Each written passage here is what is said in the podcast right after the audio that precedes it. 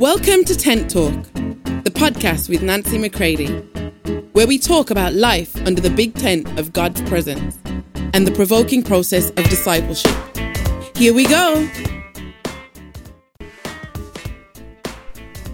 Hey, everybody, welcome to this short series, The Specifics of Sonship. Listen carefully so that you can begin to discern that which is a total gift from God to you and then what your participation uh, is required for you to go into the actual living out of all of the purposes of that gift of his life. You see, you can't remain in a herd mentality. There comes that moment of deep maturing when you realize he has put something very specific uh, within me for he and I to live out together, and it's not going to look like anybody else. You need to know the specifics of sonship that you might have the opportunity to truly make your best decisions. Therefore, you can go on with Him into the depths of life. So, I pray that you're going to let the Father have His way in you so that then you can be His way in the earth and He can live through you in full agreement, full participation, and there can be the true the true sons of this hour of history coming forth in great dependency and great humility. So, take a listen. I hope you enjoy it. Talk to you soon.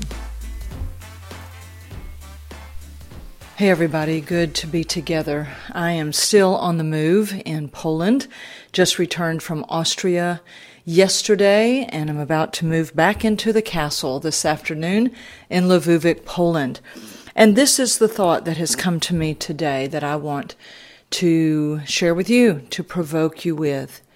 What do you do when there's nobody standing over you, making you do something?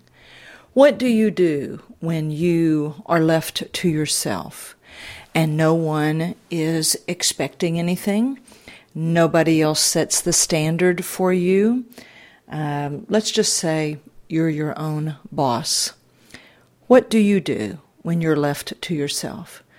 Do you still find that inner compulsion, and I mean that in the best sense possible. Let me let me use this word. Do you find still an inner compelling to move forward with him? I don't mean excitement, I don't mean emotional passion. I mean the slow fire of him inside of you still compelling you to go forward to talk with Him, to seek Him, to say, Father, what do you think about this? How do I move forward today? Um, do you find um, rest in that? Because I do. Because nobody's standing over me making me do anything. Not, not that there ever was in the sense that I had some kind of, you know, horrible boss or something in the, in the past but what I mean is, is when you find yourself like, like I do, no matter what city, state, country, nation, village that you're in, um, while I'm here in Europe, there's there's nobody that makes me do anything. They're not standing over me every moment. They're not sending me reminders.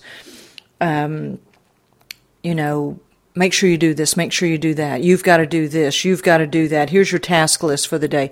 I create that from what God is telling me to do, the conversations that I have, the appointments, the Zoom meetings, the podcast topics, if you will, the um, inner conversations that I allow to go on inside of me.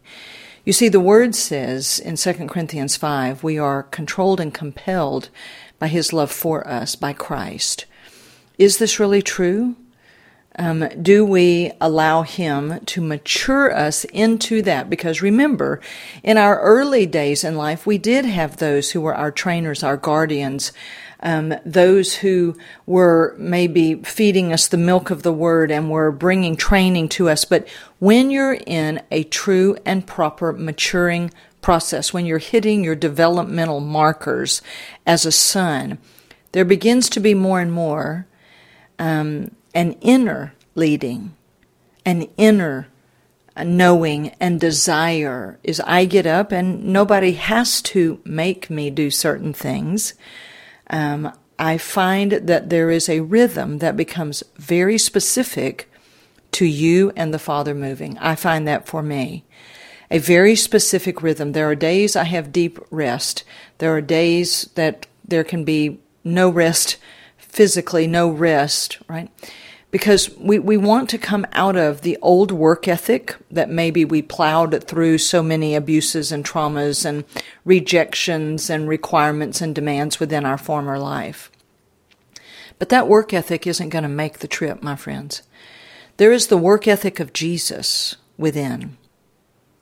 That he knew how to be in the desert, the wilderness, for 40 days, and he knew how to fall asleep on a boat in the middle of a storm.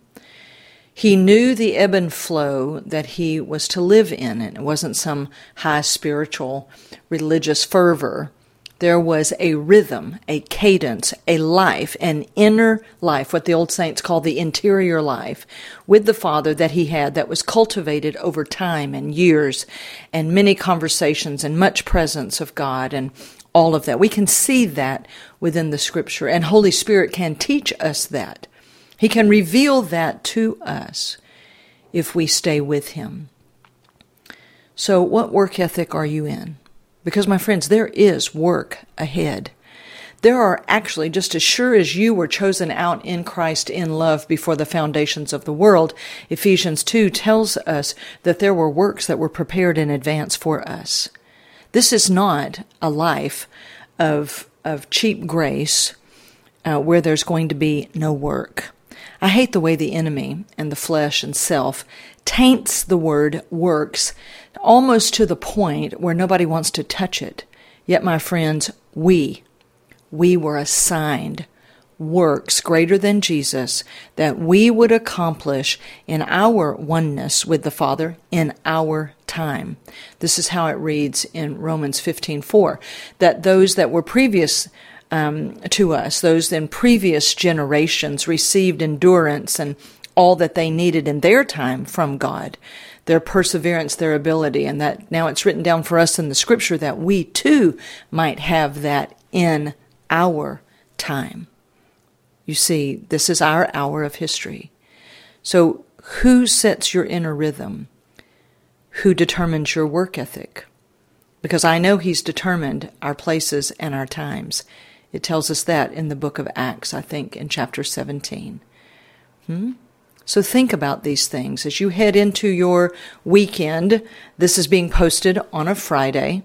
So, whatever time really, though, that you're listening to this, whether it be a Monday, a Tuesday, whatever day of the week, will you think upon these things and let Him begin to talk to you? I love you all. Thank you to all of you that are a part of the Tent Talk family here at Nancy McCready Ministries.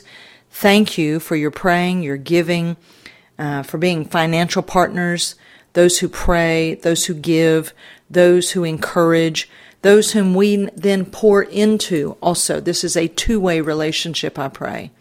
So I thank you for all of that as I continue on into my last few days here on this trip into Europe. I want to thank you.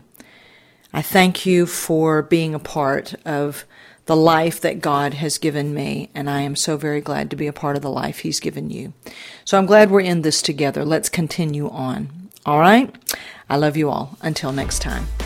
For more information on Nancy, please visit nancymccready.com or follow her on social media at nbmccready.